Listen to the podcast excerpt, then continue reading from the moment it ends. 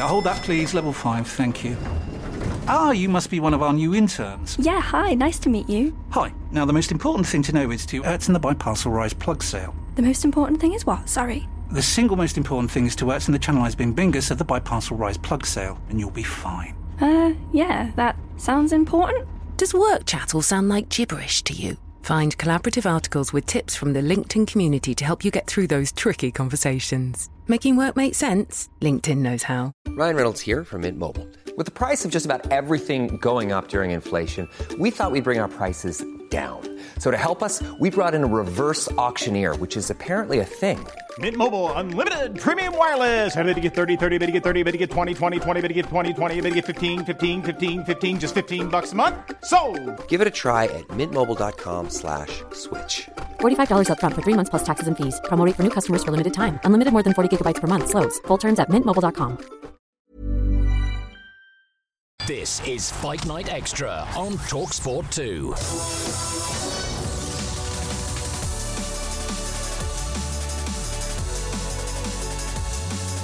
If you love your boxing and your MMA, this is the show for you. Fight Night Extra with me, Gareth Davies, and I'm delighted to say I'm alongside IBF flyweight champ Sunny Edwards today. Today, we'll be reflecting on Saturday night in Manchester as Chris Eubank Jr. produced one of the performances of his career to defeat Liam Smith and avenge his defeat from earlier in the year.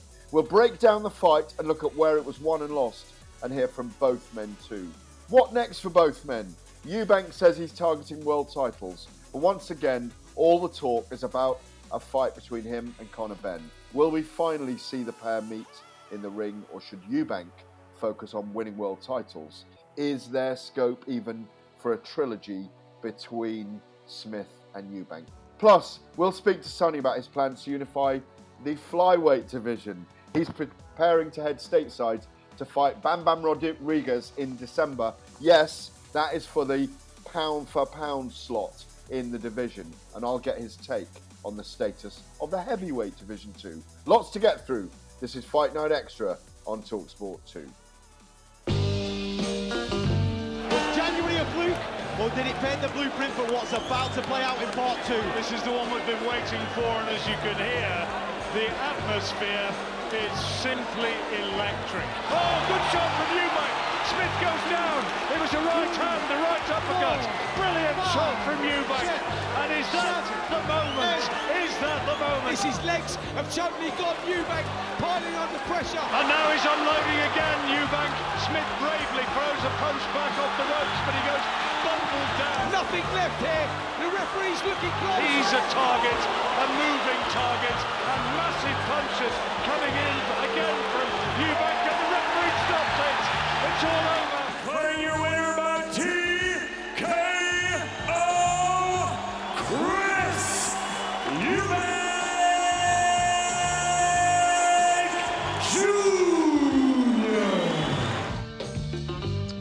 Welcome, Sunny. Uh, well, I say sunny. It's sunny where you are. I believe you're in Tenerife, yeah?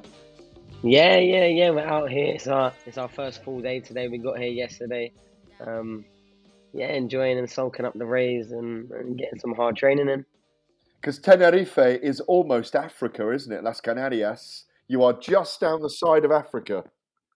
Yeah, and we're feeling every bit of heat today. Um, it's been good though. There's a big uh, squad out of uh, out here with us. There's um, you know, pretty much most of the Steel City gym, um, including you know, the strength coaches, the nutritionists, so a few sparring partners. Yeah, it's really good. Looking forward to a, a good couple of weeks out here and um, sort of setting my foundation for the rest of camp. I saw you there on Saturday night in Manchester. Obviously, we had a little um, a little fist bump. That was it, really. Um, I was running around. You were just you were glad handing all the stars there. Yourself a star, of course. Now, I've got to ask you, uh, Dalton uh, Smith out there with you, and is Grant Smith his dad, your coach? And has he got a floppy hat to keep the bald head getting burnt? Uh, yeah, Dalton's out here. Um, we was all on the same flight. Uh, we actually came to the airport together. Grant's out here as well. He got Grant's funny, you know. He went to a different airport than us to make sure he was on his own flight, and he's in his hotel all on his own. There's about fifteen of us out there, and he's the only one in that hotel. and you're all you're all in a couple of houses together, yeah. So there's um a lot of Pearce's fighters. He's they're in uh, hotels and we're in um a nice big villa. This is the camp house, you know, for the next couple of weeks. And if you can hear noise in the background, by the way, during this uh, Fight Night Extra podcast, it's Lee Rickards, your your nutritionist, strength and conditioning coach. What is he, nutritionist? Yeah, nutritionist, nutritionist. He's just preparing the the the feast for everyone as a reward for a hard day's training, keeping us all on plan. Does he give you a nice menu and you're allowed to choose the things from there, or is it strictly what he says you're having? He tries being a bit strict. He's smiling in the background. He tries being a bit strict, but you know, what I mean, I put my foot down and things get changed. You know. As I said, I saw you there on Saturday night. Um, obviously, Talk Sport were there live with our broadcast team. Um, uh, did you enjoy the night? First of all, I thought the atmosphere in there was extraordinary. Yeah, I've got a confession to make. I wasn't in the venue for the main event, and, and, and as much as I wanted to be, I'd been in Manchester the night before with Lyndon doing his corner, um, staying after, getting back late, and then doing it again for Florian's fight. That after the Fraser Dave Allen fight, I made the decision to get home in time for the main event, which I did. Bear in mind, got in time for the main event, and what a fight it was. Um, I just didn't fancy getting home at three o'clock when I had a flight to Tenerife the next morning at about midday. So, yeah, I had, I had to make that, but uh, jealous of all the people in the arena, to be honest. Like the Manchester Arena when it's full up is, is a spectacle, and it was filling up when I was still there, and it was a good atmosphere, and I I, I, I enjoyed the card. I did. I really enjoyed the card. I thought there were some good fights. Um, I don't want to be controversial, but I think fights like Mikaela Mayer on a, on a card like that, I feel like that slot could have been used better. I think the kind of the atmosphere of the whole crowd went stagnant for the whole fight. I mean, you got something against Mikaela Mayer? Then you you you're normally nothing at all. Nothing at all. What- It's a great fight. I think. Yeah. I just think when you're promoting boxing events, there's probably a ring somewhere on this world that that fight gets the crowd a lot more excited. And I genuinely believe that. And I think that's one of the problems sometimes with promoters getting fighters signed from all over the place and having to fit to a certain amount of fights per month, etc. Is that they sometimes get backed in the corner. But where I disagree with was Tasha Jonas was working TV, and um, Caroline Dubois was there, and Lauren Price was there. Lauren Price is chasing Tasha Jonas. Mikaela Mayer's chasing, Mhm. chasing a fight with Tasha Jonas. Caroline Dubois wants to fight Mikaela Mayer. So they did have a few little kind of chess pieces that were orbiting and spinning. So I think that I know what you mean, but that, I think there was a reason for her being on that card because I think I think they're looking trying to tempt her to fight Caroline Dubois, which is a great test right now Mhm. for Dubois in my view. Yeah, and, and maybe if if that is the case, then hundred percent. My point is just as a fan enjoying a, a boxing event, as um one of the few times I get to go to a show and just be a fan, you know, not have like be backstage doing some media or or um a corner work. It was nice to just you know go as a fan, and I don't know. It just seemed like the atmosphere went a bit flat. That's all I was Yeah, saying. It was. yeah, I I thought it was a quite tidy fight. I liked the action that was going on, but if you had, I don't know, like a Chloe Watson in that time slot, you know, a more local girl coming from, you know, Liverpool side and fighting in Manchester, there would have been a few hundred, maybe a few thousand looking at the local girl fighting well and getting behind it. So the whole enjoyment of someone that goes to a boxing event to sit down maybe not be the most. Oh, uh, if uh, you'd been there at the main event, you wouldn't be saying this. I'm telling you. no, you. I a hundred percent agree. That's what I'm Yeah, saying. Like, no, yeah, I'm just but- talking about on the on the Yeah, undercard. and I'm honestly, talking. it was they they kept us in suspense a really long time for the main event, and you know what? In the end, people. Thank God they did. I got home just in time. Good. I'm glad they good. did. I got home Look, just in time. Pay per view, boom, ready. I, I, I've- written a column since, and I, I, snuck in the ring. You'll hear it in a bit. It, it, Chris Eubank Jr. calls me sneaky for getting in there, or the sneakiest journalist for getting in there. I was doing my job. But um, I, I've called him. That was a world class performance for me. Uh, We'll come into the Liam Smith thing in a minute, but he was under massive pressure, facing a career abyss. He's a real strutting peacock anyway. Um, he's such a good salesman and a wind up merchant. He always sets himself up for the shadow, what I call hubris, the big fall, the Greek um, myth of falling, hubris, into the pit when you boast too much. Um, hubris follows him. I thought he, and he admitted afterwards he had to go through a lot of demons coming into this fight. I've described him as being knocked out in January like dropping a shirt into a suitcase, you know? And I thought he did a lot to come back in this fight. His dad and his brother in the skies will have been smiling somewhere on Saturday night, in my view.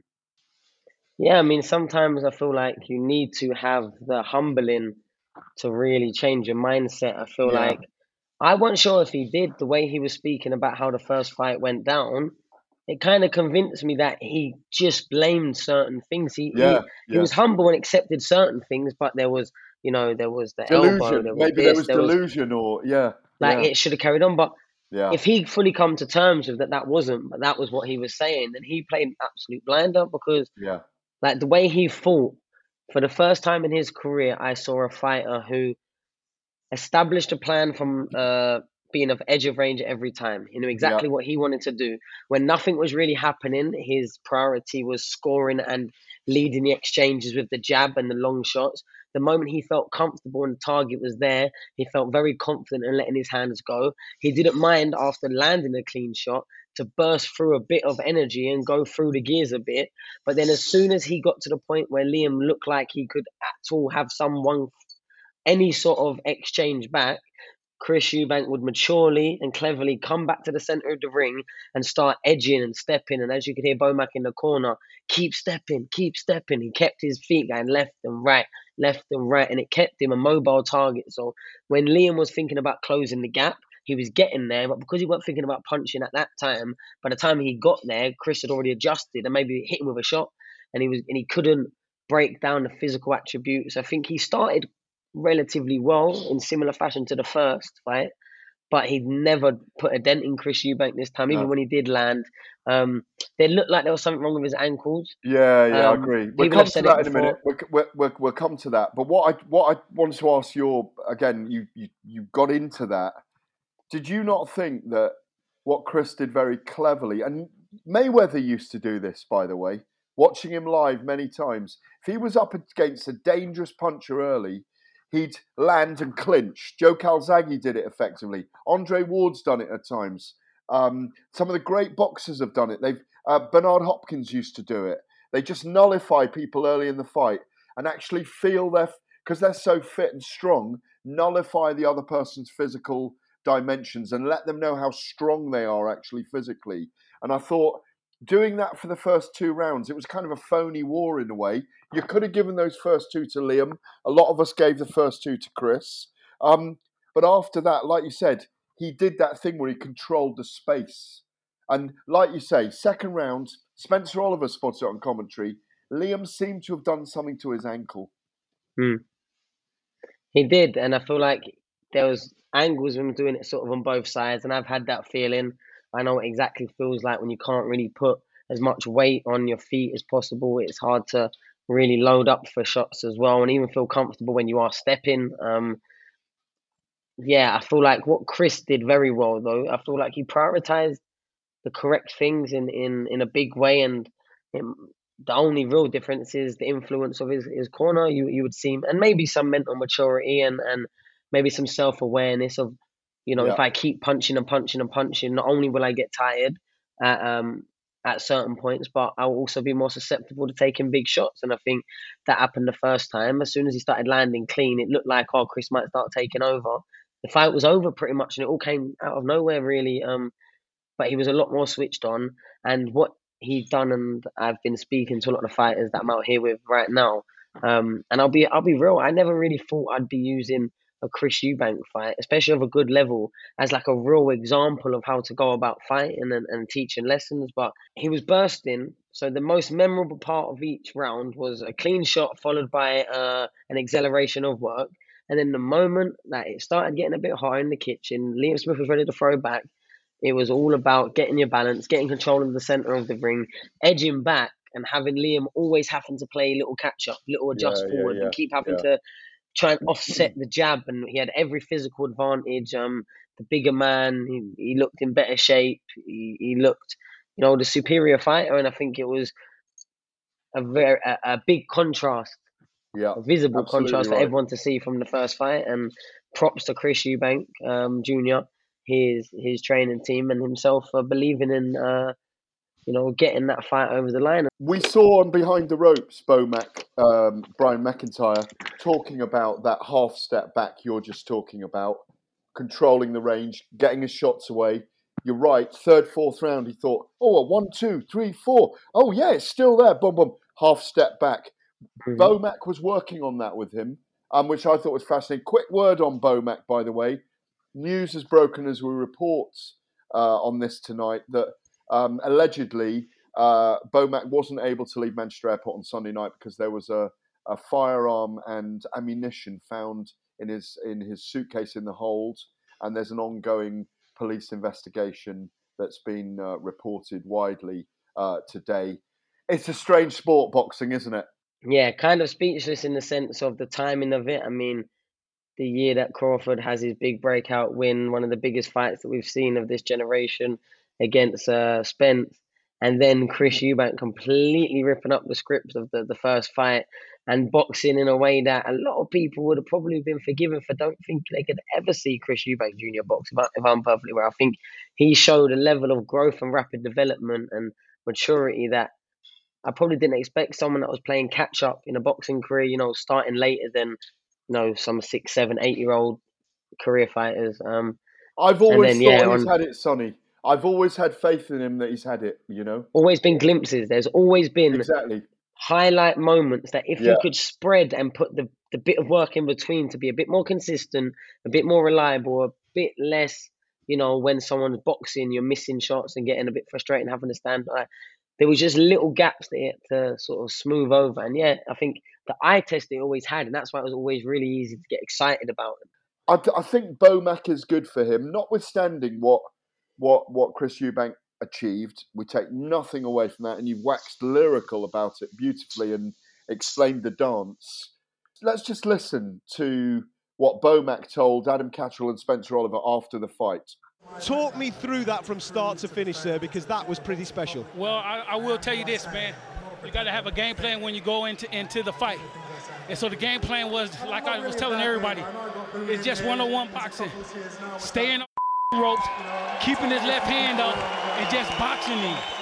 Boxing him, and watch out for his right hand. Bomac, I asked you when we spoke on Wednesday, I said to you, what's the game plan? What do you do? What do you adjust in such a short space of time? You said to me, Spence, it's simple. We go back to basics. We stay switched on three minutes of each round, and that's basically what you done. Exactly, that's the thing we're supposed to do because Chris know how to box already.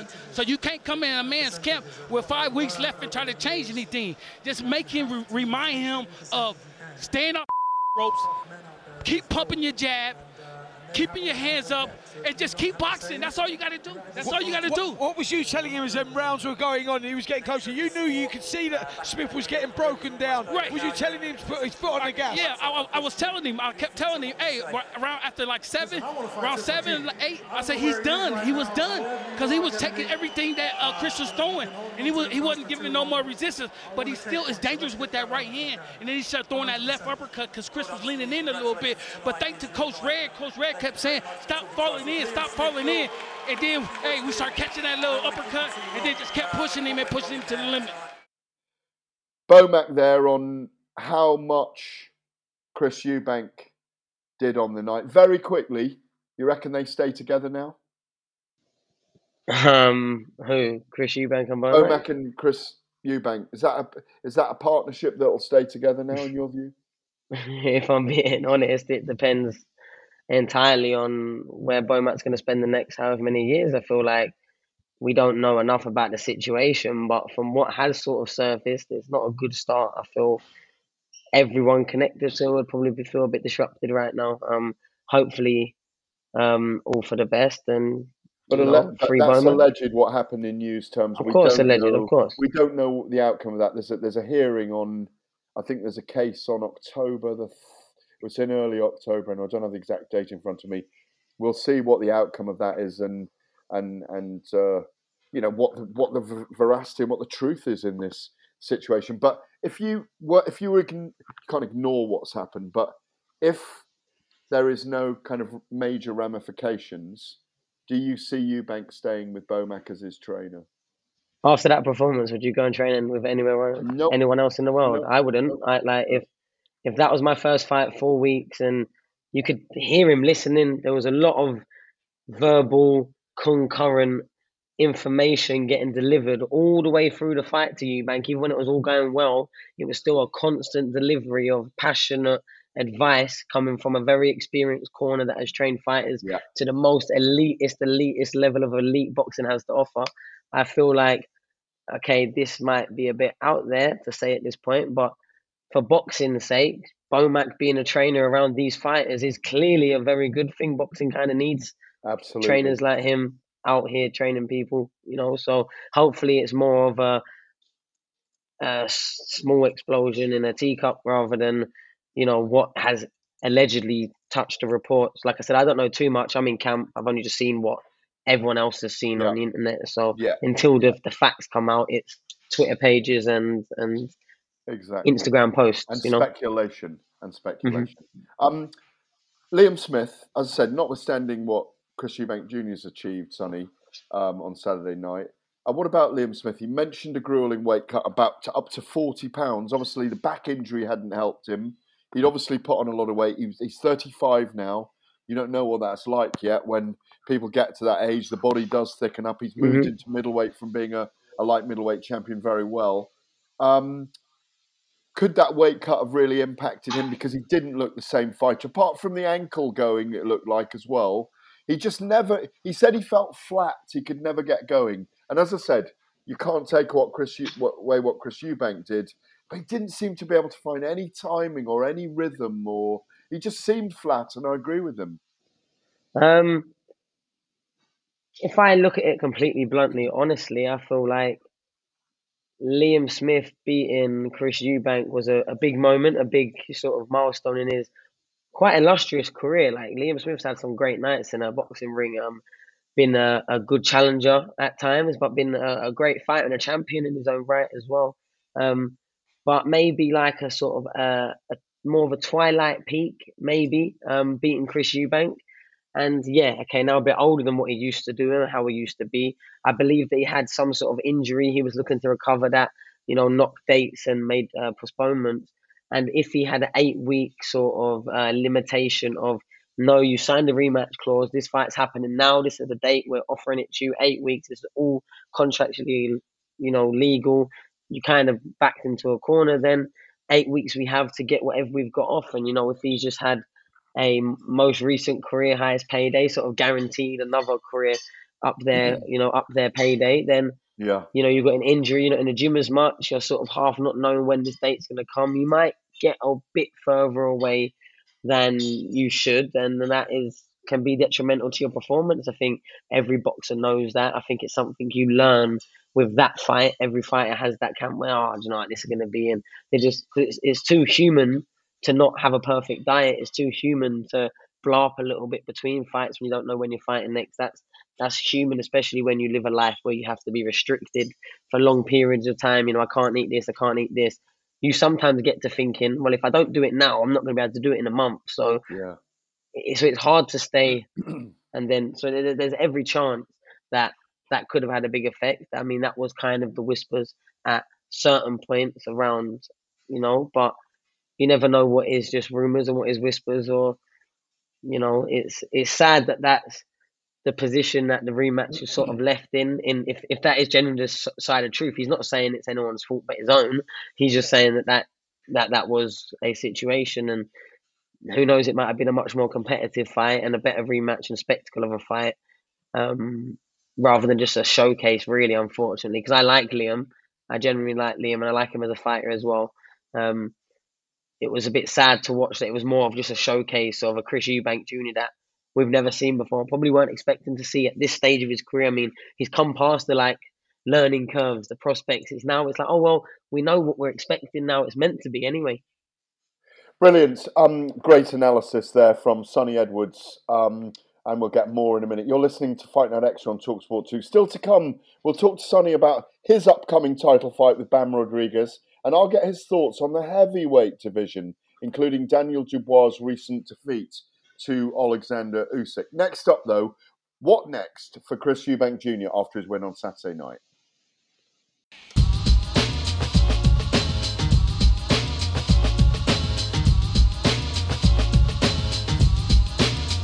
You're listening to Fight Night Extra on Talksport 2 with me, Gareth Davies, and him, the IBF flyweight champion, Sunny Edwards.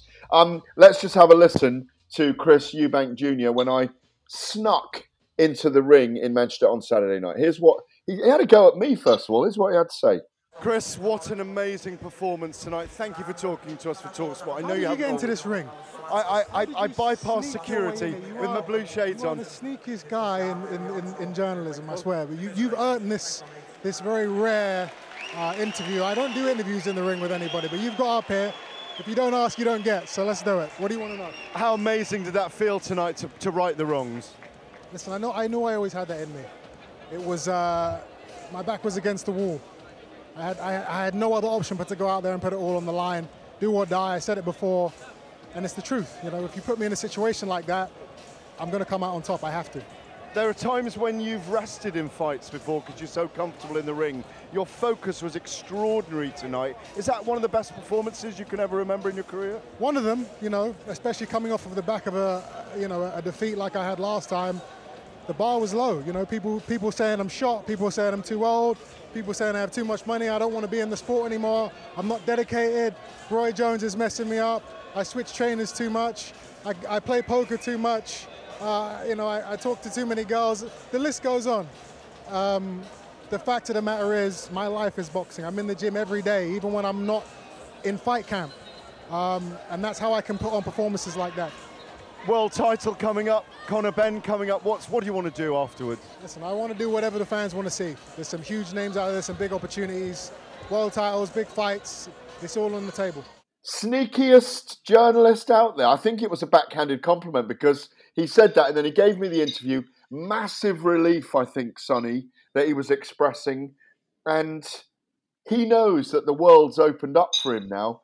Um, he, that I genuinely could feel the relief in him in that post-fight interview.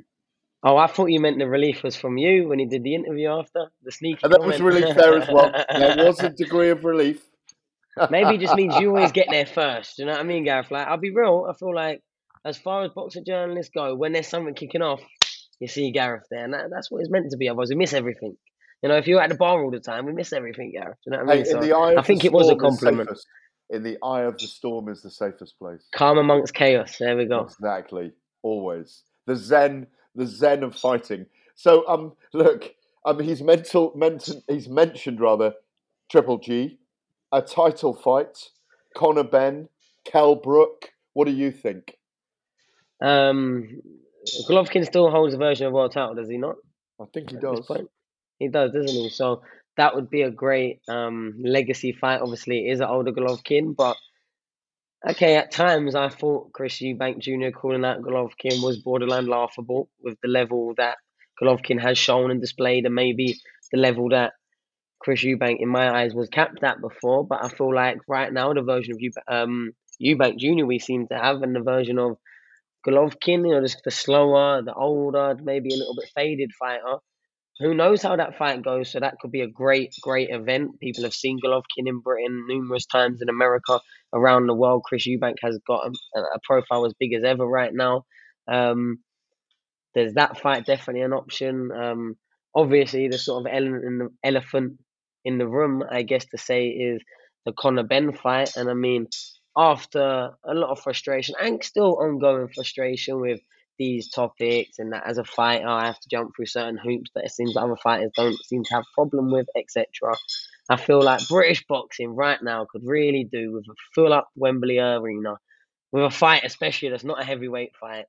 Conor Benn, Chris Eubank Jr. I think is bigger than ever. I think Conor Benn spent more time out of a boxing ring for whatever's happened than certain superstars in corners of the world. Um, you know, as long as you're friends with certain governing bodies and you can be a clean ambassador program, etc. I feel like there's been fighters that have failed for similar, worse, whatever, and fought within four or five weeks and then become a clean ambassador. So he's been out the ring for a while now. If there's nothing really tying him down, it's not about support for him. It's about support for boxing. Um, I've just double checked this. Gennady Golovkin's number one challenger for the WBC and WBO titles at the moment. I'll just run through Jermall Charlo, WBC. Uh, WBA is Erislandy Lara. IBF is Vincenzo Gualtieri, and the WBO, you'll know this name, Yanibek Alim Kanuli. Liam Smith, by the way, was ranked two with the WBO before this, and three Mhm. with the WBC.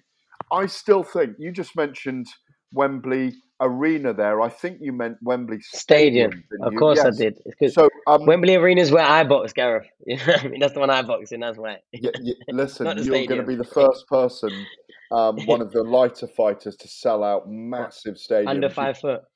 Uh, I lighter, I said, not smaller or, uh, or shorter. I said lighter. Um, listen, you walk around and talk like you're six foot nine anyway, um, Yeah, and I that's it. respect you for that. Um, and, and and you're one of the most amazing characters in boxing. You just you never change, brother. Never change. Um, Try not to. no, you must never change. Um, you're a breath of fresh air. You really are. You're a breath of beautiful air, is what you are. I Um, appreciate it. the, the, the, the thing is, what I think sometimes when, as you just said, when someone shifts the paradigm in one fight, when you can look at them in a different way. I've even put this out there in a column I wrote on Sunday. Even Canelo might have a look at Eubank after that fight and think, this could be the guy I fight in England at Wembley Stadium. No? hundred percent, and I feel like he kind of has chucked himself in the mix to a certain degree. Okay, what level do that side of the world see Liam Smith? Is it a much bigger fight for the UK than it is America? Probably, definitely, but the way his performance, you know, he's got a famous last name. The Conor Benn story, where that kind of exploded all around the world. It didn't matter what corner of boxing you was from, um, you knew about that. So maybe definitely his stock's never been higher. He's got some good wins. He's got you know some titles to his name and some reputation and been involved in some big events. Um, at all stages. I mean, like think Billy Joe Saunders and Chris Eubank was a massive British fight at that time, all that way back, and he's been regularly, you know, being out there, being involved in big fights, putting himself out there, taking the hard fights. So, and now he's got you know a great win with uh, a sort of even better dramatic storyline around it, sort of overflipping it. It sort of does more, you know, it explodes more. It's more sensationalized. He's the I- fighter to just come back. I'm convinced he had a terrible weight cut and he was pointless. And I hope you will tell other boxers this, and I hope you agree. If you don't need to do a weight cut at the age of 32, do not do one and drain your body. Remember what his father, Chris Eubank Sr., whose career I covered in parts, don't do it because it takes it out of every cell. You're a wise man. You draw on the universe a lot. You're like your brother Charlie as well. You, you, you, you try and embrace the universe, the breath of in and out, don't you? That there are kind of universal wisdoms. Let me ask you this, right? Conor Benn put out a tweet almost or an Instagram post in, almost immediately after the fight saying, I'll fight you at 160, Chris Eubank Jr., and I'll destroy you in four rounds. Be honest with me, is that a very tough fight for Conor Benn against that Chris Eubank? I mean, I thought the old Conor, uh, the old Chris Eubank would have beat Conor Benn. I'll be perfectly real. I feel like that's another reason why it kind of sits a little bit easier with me with the whole speculation of the situation. That if okay, you make the massive event, that would be quite great for British boxing right now. Um, and you know, Chris Eubank would be the heavy favourite before, bigger man, probably done uh, and existed at a high level in boxing previously in his career as well, won at a higher level as well at a higher weight. Um, and for me, the eye test he passes a lot stronger than Conor. I think. Um, yeah, he's dangerous coming forward, but I feel like Chris Eubank and having a fight is kind of second nature to a certain degree. I think it's in their blood. It's in both of their blood. I just feel like Chris Eubank Jr. does it a lot oh. better than Conor Benn. Yeah, there's a welterweight coming up to fight a middleweight. And look, here, let me ask you another one here while while I'm on, because this is one we debated, Fraser. I'd love to get your opinion on this while we're on it. Terence Crawford, a welterweight, coming up to fight Canelo when he was middleweight. And it's it's a bit like it's like Sugar Ray Leonard coming up to face Marvin Hagler in '87, yeah, at Caesar's Palace, Las Vegas. Obviously, we know what happened. Sugar Ray outboxed Marvin Hagler. Just people were split on it. Hagler walked off into the sunset to make spaghetti westerns in, in Italy and never fight again. Um, how would you have seen Crawford against C- Canelo? Uh, Crawford coming up from middleweight to fight Canelo at uh, from welterweight to fight Canelo at middleweight. How do you see that, Sunny? I'm fascinated to see your view. Well, they're both genuinely great fighters, greats of their era. Genuinely, I feel like they're both probably Hall of Fame first rounders. I feel like they've both had tremendous success. I feel like Canelo started, you know, at the 147s and at lighter weights and then slowly built up through. So the mm. actual physical frame and structure of a man who just existed heavier, just because he's boxed at light heavyweight, doesn't make him a, a bigger man, for example, than Charlo. You know, when you see him on the scales, oh, Charlo looks the bigger man. So He does. He does. and, Craw- and Crawford doesn't look a million miles away from the stature overall of Canelo, probably just a lot more yeah. slimlined. And when he's out of camp, what weight does he go up to? I'm sure he puts on a fair few pounds and goes up and still exists and still trains and still spars at a much heavier weight before how he brings his weight down. So And if he's he older just sort than of Canelo, which is hard to believe. Yeah, I know, and but he's but he still seems every bit as fresh, and maybe that's that's testament to his preparation, his dedication, how he stays ready to go most of the year. He's lived a kind of really outside boxing scandal free uh, career for the most part of what I've what I've seen and been exposed to. So um, yeah, he's just been a, a professional athlete. Even before he was a professional, he was, you know, a very high what Olympic standard wrestler. That's discipline, that's dedication, that's years spent understanding how two bodies come together and how you can Yeah. manipulate an arm. And he's taken every bit of that knowledge straight into a boxing ring with him. He is a monster on the clinch on the inside. He wins fights completely just by every time it comes together. They can't do anything with him. All right, very quick pick here because we've got to go to break in a minute. Um, and we've got to ask one, two other questions before we go. At welterweight, Crawford versus Mayweather, who wins? Okay, No we'll go to break. We'll, we'll No get that at the comment. very No end. comment. No comment. You won't get Okay, that all right, no comment. Um, look, um, uh, um, we, we want to um, listen to um, Conor Benn fight. I think will always be there for for Chris Eubank Jr. Anyway, but let's see if that happens. It wouldn't surprise me. I think there's a lot of money Mhm. in the fight. I think you're absolutely right. I mean, I do see Eubank as a big favourite, and that I always did, but I didn't like the weight cut for him before. Um, here's Conor Benn with Jim White reflecting on the fight. Smith looked injured. Uh, you know, looked like a wounded soldier in there. You know, it'd be interesting to find out what actually went on. Eubank done what he should have done first time round, but Smith looked injured from the get go. You know, he didn't look at the races, and if it took Eubank ten rounds to get the job done, uh, you know, it ain't really that impressive. Um, considering Smith only threw 33 punches in the whole fight, or landed anyway. Conor, did you expect it to be so one sided? I hear what you're saying about the possible injury to Smith, but it was so one sided, wasn't it? Uh, it's hard to take anything away from it. Uh, it was clear to see, you know, based on Smith's whole career that, you know, he wasn't at the races and, you know, may have picked up an injury in the fight. So, you know, I, I don't take much away from that. It was like it was like Eubank was hitting a punch bag in there. So, you know, there weren't no counters, there weren't no, you know, evading the shots, no counter shots, you know. So for me, it was, um, yeah, he done what he needed to do, uh, but it still took him ten rounds to get um, a one-five-four fighter out of there. What was the atmosphere like, Conor? It seemed to be special again. It was great. It was a great atmosphere. You know, I went I, I went there because it's great for boxing. Yeah, it was an unbelievable turnout. I mean, it was it was 50-50 splits. You know, Eubank's obviously got the booze, and Smith got the cheers. But by the end of it, Eubank got a few cheers. I was quite surprised. Conor, it begs the question this Monday morning who's next for you? Would you want Eubank Jr.? Oh, 100%. I don't believe I need a warm up fight. Um, you know, given everything that's going on um, and has gone on, I'd like to do it here for the supporters, for everyone who's continued to support me through this period. You know, a December massive showdown would, um, you know, be a treat for the fans. So we're going to see you again soon. Most definitely. Any appetite quickly for a trilogy with Smith?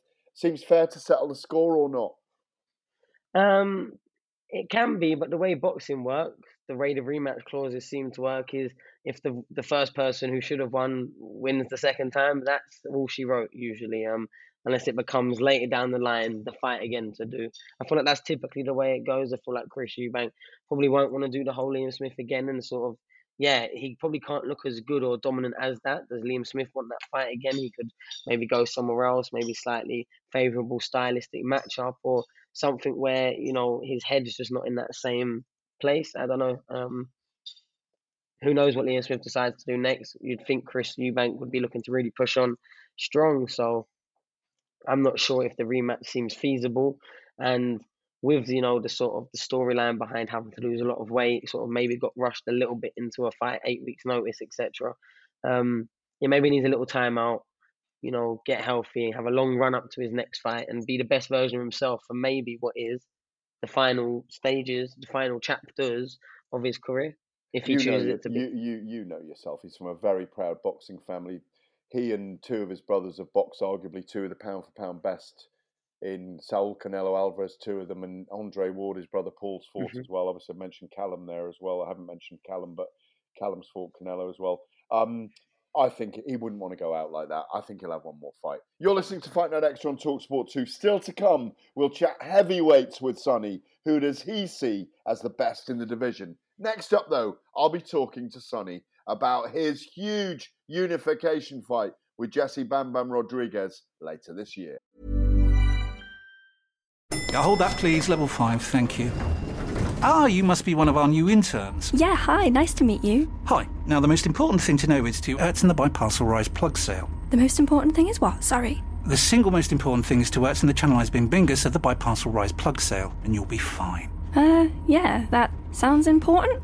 Does work chat all sound like gibberish to you? Find collaborative articles with tips from the LinkedIn community to help you get through those tricky conversations. Making work make sense? LinkedIn knows how. A lot can happen in three years, like a chatbot may be your new best friend. But what won't change? Needing health insurance. United Healthcare Tri Term Medical Plans, underwritten by Golden Rule Insurance Company, offer flexible, budget friendly coverage that lasts nearly three years in some states. Learn more at uh1.com. Quality sleep is essential for boosting energy, recovery, and well being. So, take your sleep to the next level with Sleep Number. With a Sleep Number smart bed, you can individualize your comfort level and enjoy a better sleep night after night. JD Power ranks Sleep Number number 1 in customer satisfaction with mattresses purchased in-store. And now the Queen Sleep Number C4 smart bed is only $1,599, a saving of $300 only for a limited time.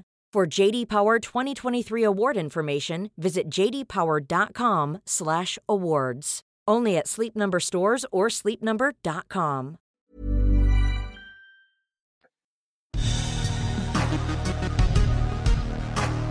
For your winner by unanimous decision,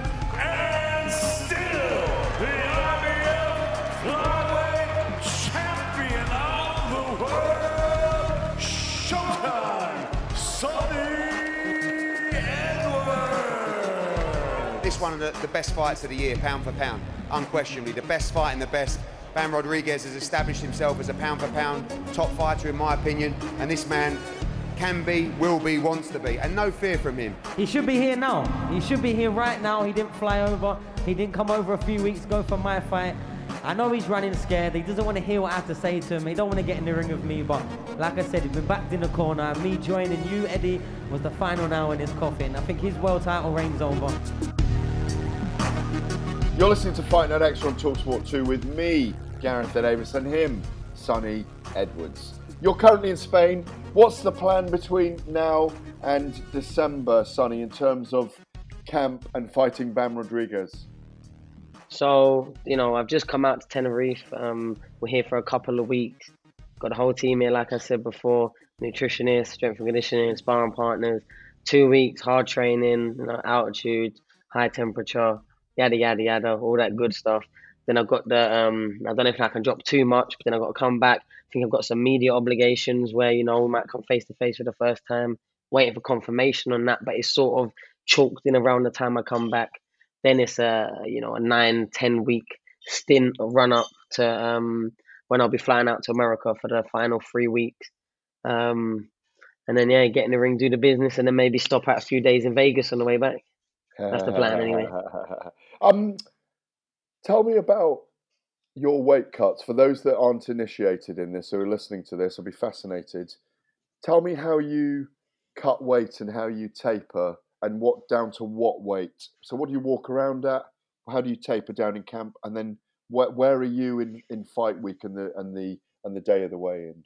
Well, initially, I, I tried to maintain under instruction from my team anywhere between like 60, 62. Anything more than that's getting a bit too heavy. Anything too light, yeah, yeah, kilos. Anything lighter than that is probably sitting a bit lower than I need to be with the luxury of um, notice I get for fights at this stage in my career. So we like to get up, we like to train a bit healthier, let my body repair, let my body get stronger, develop, gain muscle, yada yada yada.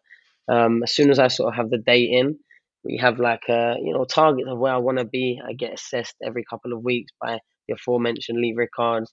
He's adjusting all my foods as it's coming down. Um, making sure that I've got everything in me that I need. But I don't do a massive weight cut. I still think flyweight for me is relatively easy. I stopped sparring a good couple of weeks, three weeks to be uh, precise, before my fight. And then from there, it's just making sure I eat all my food that I need to, not do nothing off plan. And I don't really train much fight week. I can't really remember the last fight I had to do anything fight week really. I've my last fight for Campos, I was a whole kilo under when I checked my weight. I made weight easy. I was eating all week. It's, I've taken it a lot more seriously, you know, the food side of things when it's come to world championship boxing. I'd give myself that credit. Maybe I was cutting a few too many corners um, in camp in the early stages of my professional career, but I understand the importance and, and the severity of the fights that I'm getting involved in, and I want to give myself and my team the best chance of us achieving what we set out to do. Well, when you have a cheat food, what is it? Do you know what I like doing? Yeah, hopefully my hmm. nutritionists don't hear this. After I do a hard spot in like 10, 12 rounds, I'll get like there's a place called Pirifino and it's got like pasta, chicken, but cheese, and it's just nice. You know, like it's not on plan, but like it's not the furthest thing away from it. It's pasta and chicken at the end of the day. You know what I mean? I try and Yeah, yeah. I try and reason it. I try and like barter. You know what I mean? But if you uh, haven't seen Sunny box, you must watch him box in December if you're listening to this for the first time and, and you're a kind of a new fan to boxing because Sunny has the kind of engine and skills and dancing capabilities with his feet and his hands that beggars belief. He just never gets tired, seemingly. But because that's because most of the time he practices hit and not be hit. Um, so you're heading over to Arizona for the fight. I well, this I know this determines easily the number one in the division. I know you're going to say you're number one anyway, but in my view, you have to beat Rodriguez to put all those ghosts to bed and all the debate to bed over that. Um, but Arizona for the fight. Was there any attempts to have it in the UK, Sunny? Well, initially, when they first mentioned that they was interested in coming down to flyweight and fighting the IBF champion Sunny Edwards from the UK, they wanted to come over and they wanted to do it in the UK and do it in London. So that's kind of what I assumed was their narrative. They wanted to, you know, they've done this, they've gone up two weights, then they've dropped down. They had maybe an easy world title fight, but now they're going to be the away fighter and beat the. Ch- I thought they was painting a narrative, and I was just a part of it. But then once it comes to stall negotiations, it was oh the fight has to happen here, and then they can't have like. I didn't even care. I'll be real. Like Eddie knew that, and and would would say it on any interview or anytime asked, anytime pressed. From the day I signed as a matchroom fighter, my deal on the side of me was agreed for Bam. It's agreed for Martinez. It was agreed for Dalakay and the other. It was agreed for a few super flyweight champions as well. Um, because I'm easy to do business with. I don't I don't need every little bit of juice squeeze. I need the event to prove myself, Gareth. I need that hmm. event to prove how great I am, not just to everyone that's watching or you know my opponent or the promoter. To myself, I've not really seen the ceiling of a ring that I'm in. I can jump in against people five, six, seven weights above them, good name fighters, and they can't really do nothing with me, Gareth. They can't. And I know I've got that confidence of years and years and years of boxing just being relatively quite easy for me. So I'm searching high and low, left, right, and center, all corners of the world, trying to find that competition, trying to find over 36 minute fight, 12 rounds, that competitive battle that, that I feel like my talent is is worthy of. I can't wait to get in there and genuinely feel a little bit up against it. I've not, I've not for so long. I'll be real, not for a few years now, anyway. Obviously, uh, Jesse Rodriguez that, that Sunny's talking about there is the WBO champion. Sunny's the IBF, the WBA champion. He mentioned Artem Dalakian, and obviously the WBC champion. We didn't mention them was Julio Cesar Martinez, and I'm sure Sunny fears no one anyway. I'm sure we're going to see him in against all of those guys if they are willing to step in with him. How disappointed, by the way, were you when Bam didn't show uh, for the fight uh, for, for the press conference when the fight was announced? Was that a bit of a disappointment? So two times he's meant to have come over. The first time when I fought Campos, he was meant to come do some press stuff in the week. and be involved in the broadcast and you know announce the fight if it was done over the line. They didn't get it over the line because they still had ring demands, you know, venue demands, date demands, etc., etc. Um, what color shorts I'm allowed to wear, um, just everything, and they're the hardest people I've ever known to work with. But we got it over the line, apart from Martinez, but we got over the line. Um, not in time for him to come over and want to start the build up face to face before he'd signed it, which I understand to a certain degree because he's dealing with me. He's not just dealing with you know someone face to face, take a picture, smile, thumbs up. He'll probably get some sort of dialogue. Cause I'm, I'm I'm so excited for this fight, Gareth. I can't wait to sell this fight. I can't wait to make this fight what it will be. I genuinely think I will. I think I'm already doing it. I feel like are right you know now. a big driving force. Why why do people are getting excited for? He's a great fighter and his fight can do all the talking. But at the same time, we want to get entertained, Bam. Do you know what I mean? We want, we want, we want something to happen. We want something to make us think about that fight again next week and then a week after. And, but nothing, you know. They go in. They, they didn't want to come over for that before we signed. Then we'd signed. He was meant to come over for that AJ fight and refused. You know, I've got our promoter telling me, ah, we're trying to get him over, but he's, I don't. I'm going, "Wait, I'm going, Eddie, when's the press conference? I can't wait to meet these. You know I mean? When, when am I going over? When they coming over? And you know I mean? I've been chasing it down and was insistent on multiple legs of the press to really give a, a chance to capitalize on the, the, the, the level of event that it is and where it generally deserves. I get goosebumps already watching the trailers. Um, and yeah, I just can't be, I can't wait to be, sorry, involved in an event of this magnitude. An event that, if I'm real, I've been waiting for my whole career, Gareth. Yeah, I, I see it two ways. I see it as him wanting to kind of put out there, no, he's the A side, you should be over there with him. But also, I, I also see him not wanting to be in front of you because I think he knows what you're like mentally when you get into someone. Um, and what I also got to say for anyone listening, um, as we go to break here, it's a, this is a phenomenal fight because Sunny's style, Bam Rodriguez, I say, is coming up because he's a he's a champion in the weight division um, above as well. Was it below? No, a champion in the weight division above. He's gone up, but he's come back to fight this as well. The styles of yours and his, the bull and the matador, the you know, I'm really looking forward to it, and I think he'll get the very, very best out of you because when you see, think about the silhouettes dancing, you just get excited. I mean, I know you are clearly, but as an observer and an analyst on the sport, it's oh, I'm getting it now. The old hairs are standing up. It's it's a thrilling prospect because there's jeopardy for you in this fight, isn't there? Real jeopardy. Of course, I feel like even though our versions of Jeopardy may be seemingly different, I feel like it's kind of apparent of what it is for both of us. I mean, yeah, yeah he can definitely box, he can definitely move, but you know, the consensus is that it's going to be the power that gets me that I won't be able to keep off the flurries, the busyness, Yeah. the aggression. It's not his supreme boxing skills he's going to stand because I feel like he's been outboxed at times against probably on paper, maybe not in reality, but on paper definitely, and in my eyes, in in, in reality as well, a lower, lesser level than me. And I think especially the tactics they were applying, back foot reacting every time there was something in, in the box in front of you, letting your hands go, not thinking about it too much, reacting. That's my bread and butter, Gareth. That's got me here. I couldn't knock I couldn't knock myself out. I was gonna say something there, but I just realised I'm on Talksport. You know what I mean? Yeah, Like, I well- couldn't. Uh, I'm, I'm I'm I'm a pillow puncher, Gareth. I send the fans to sleep. They call me the Sandman. You know what I mean? So it's different versions of Jeopardy, though, because how many rounds have you seen me in a boxing ring, Gareth, and thought, "Oh, Sunny looks uncomfortable here," or "Sunny's getting tired here," or it's all looking like it's about to unravel. And I've been in with world champions.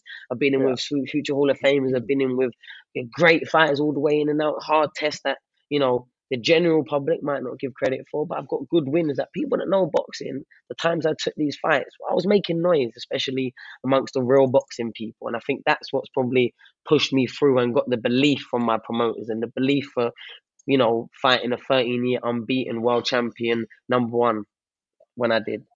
Have you just left field? Final question before we go to break. Um, have you locked in a date with Claressa Shields 100% if you uh, if you get the win on December? When you'll say you get the win on December the 16th? Can you explain this to us as well? when she kind of put the stakes on the table, picking my opponent to beat me, you know, I tried to make it interesting. I don't think she was going along with it at first. Um, she said I got no chance. I weren't sure, so I asked her to clarify if it was no chance of beating Bam or the date. Um, and then you know a few interviews came out a few weeks later, and all of a sudden it's if he beats Bam, then I'm yep, he can take me out, he can fly me out. She said it's all on me, but that's granted. You know, I'm a gentleman, Gareth. You know, raised on old school traditions, so know, I'm sure after I'm sure after you know I, I, I deal with the, the business of the Rodriguez fight, then I'll show Claressa the weekend, you know, the evening, the week of her life, however long she lets me have her for. Ooh, that's big talk, baby. Uh, we love it. Um, listen, you are a showman, and no doubt you will be after you beat Bam Rodriguez. Um, lots of pluses there. You're listening to Fight Night Extra on Talksport 2. I'm Gareth Davies. Sunny Edwards with me. We're talking heavyweights next.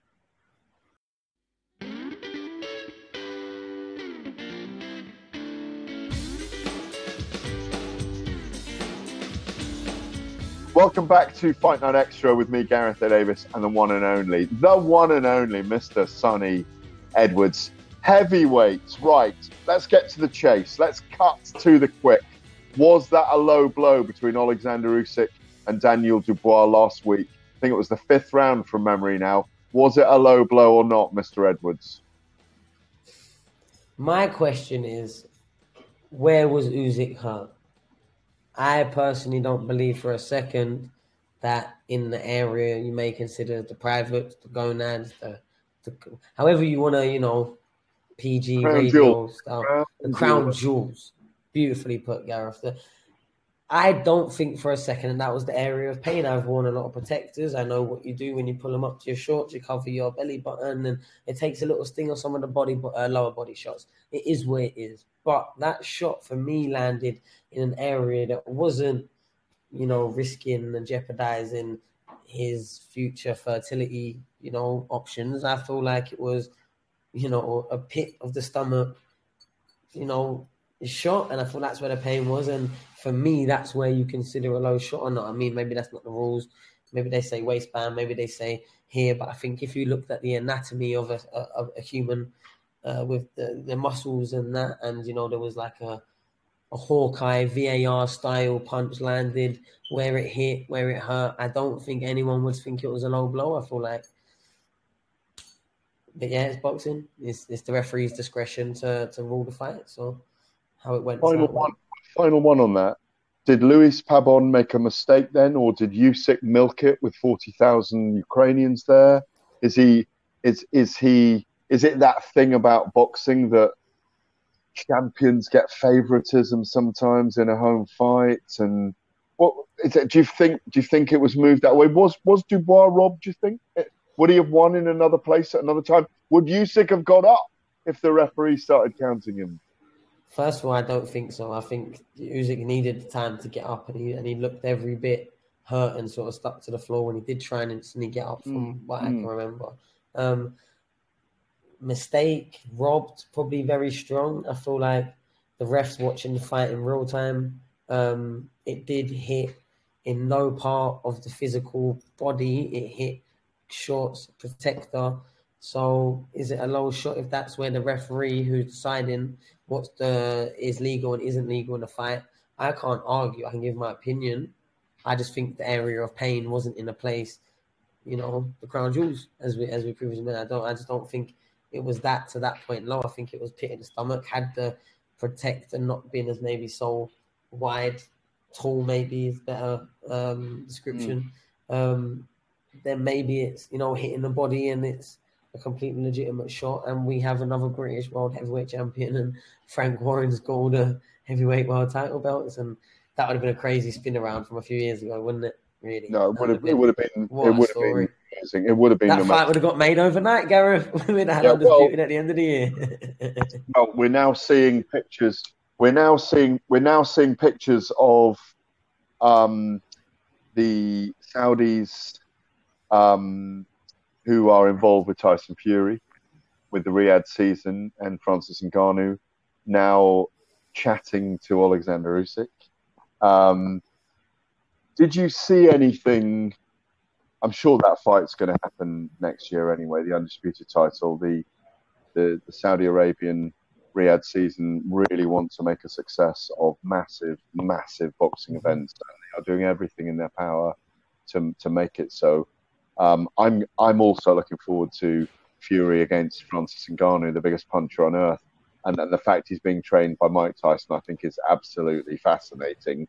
And I'm really looking forward to the event, and I'm behind it, and, and I'm simply am behind it. But did we, in your view, see enough from Usyk in uh, Wroclaw to see a guy who's going to give Fury problems when they meet for the undisputed title? Do you know what? Anytime any fighter ever steps in the ring, it only proves how them two fighters come together. And I feel like it'd be very easy now to just completely write off Usyk with sort of certain things. But with all things considered, he took a massive shot that half crippled him for periods of the fight. Even when he got up, was visibly not fully recovered, um, and still got to a point of completely dominating and you know making a young fighter in Daniel Dubois quit um, for most people's eyes. Um, and I don't like that word quitter, by the way. I don't like the word I understand. quit. I No, no, not, understand. not about you, but I never use it. I, I don't use it because you're all so courageous to do what you do anyway, in my view. I, I hate the word quitter because anyone in the world can live to fight another day, you know?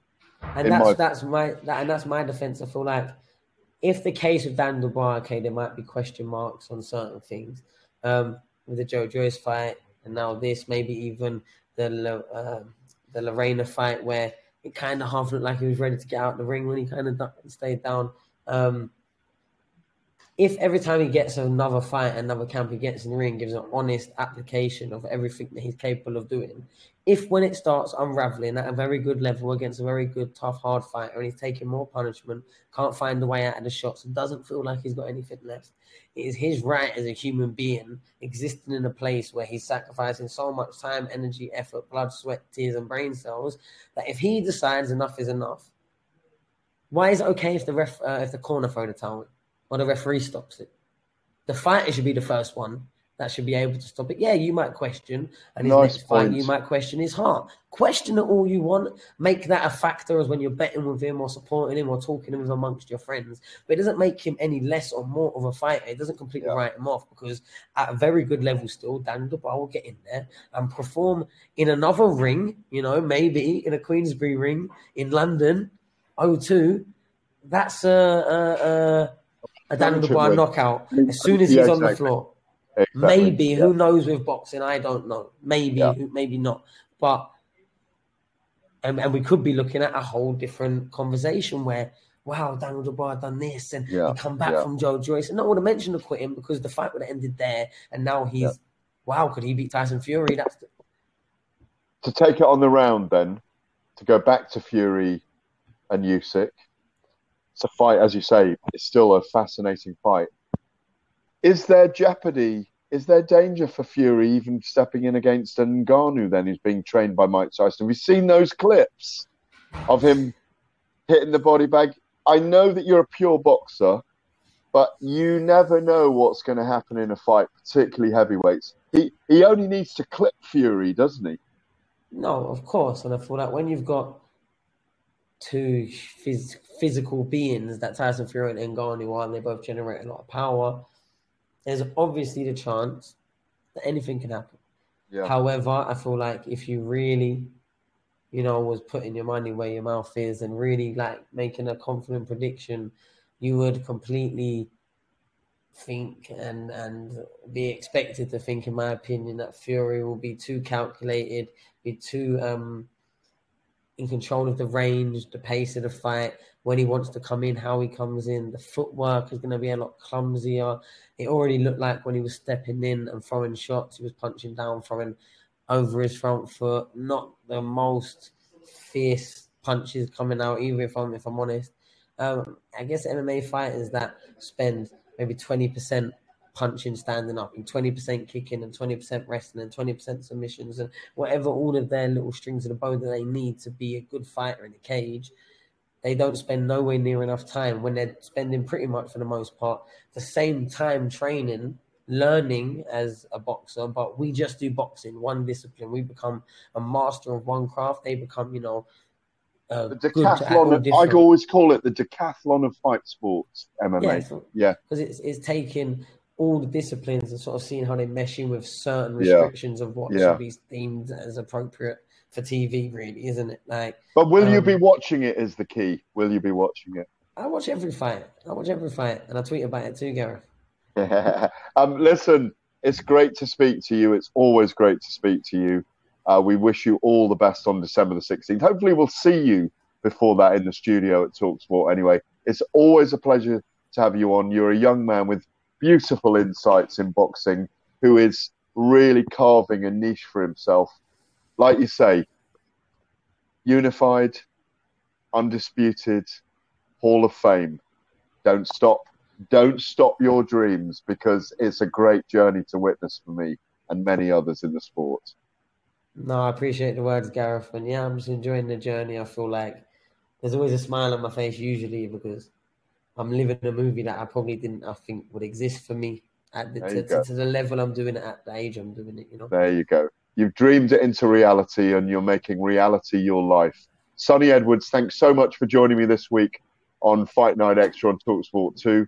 We'll be back next week with myself and Ade Oladipo. Sunny Edwards, we'll see you next time.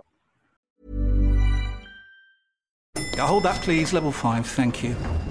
Ah, you must be one of our new interns. Yeah, hi, nice to meet you. Hi. Now, the most important thing to know is to Ertzen the Biparcel Rise plug sale. The most important thing is what? Sorry. The single most important thing is to Ertzen the Channelized Bing Bingus of the Biparcel Rise plug sale, and you'll be fine. Uh, yeah, that sounds important. Does work chat all sound like gibberish to you? Find collaborative articles with tips from the LinkedIn community to help you get through those tricky conversations. Making work make sense? LinkedIn knows how. At Talksport, we absolutely love it when our fans get stuck in. That's why we want you to join us in The Dugout, a brilliant new Talksport listener community. It's a place where you can tell us what sports you're into and who your favourite teams are. And tell us what you think we could do better, like big guests and new sports and that. You could win an Amazon voucher for taking part. What are you waiting for? Visit talksport.com slash dugout and get stuck in. 18 plus terms and conditions apply.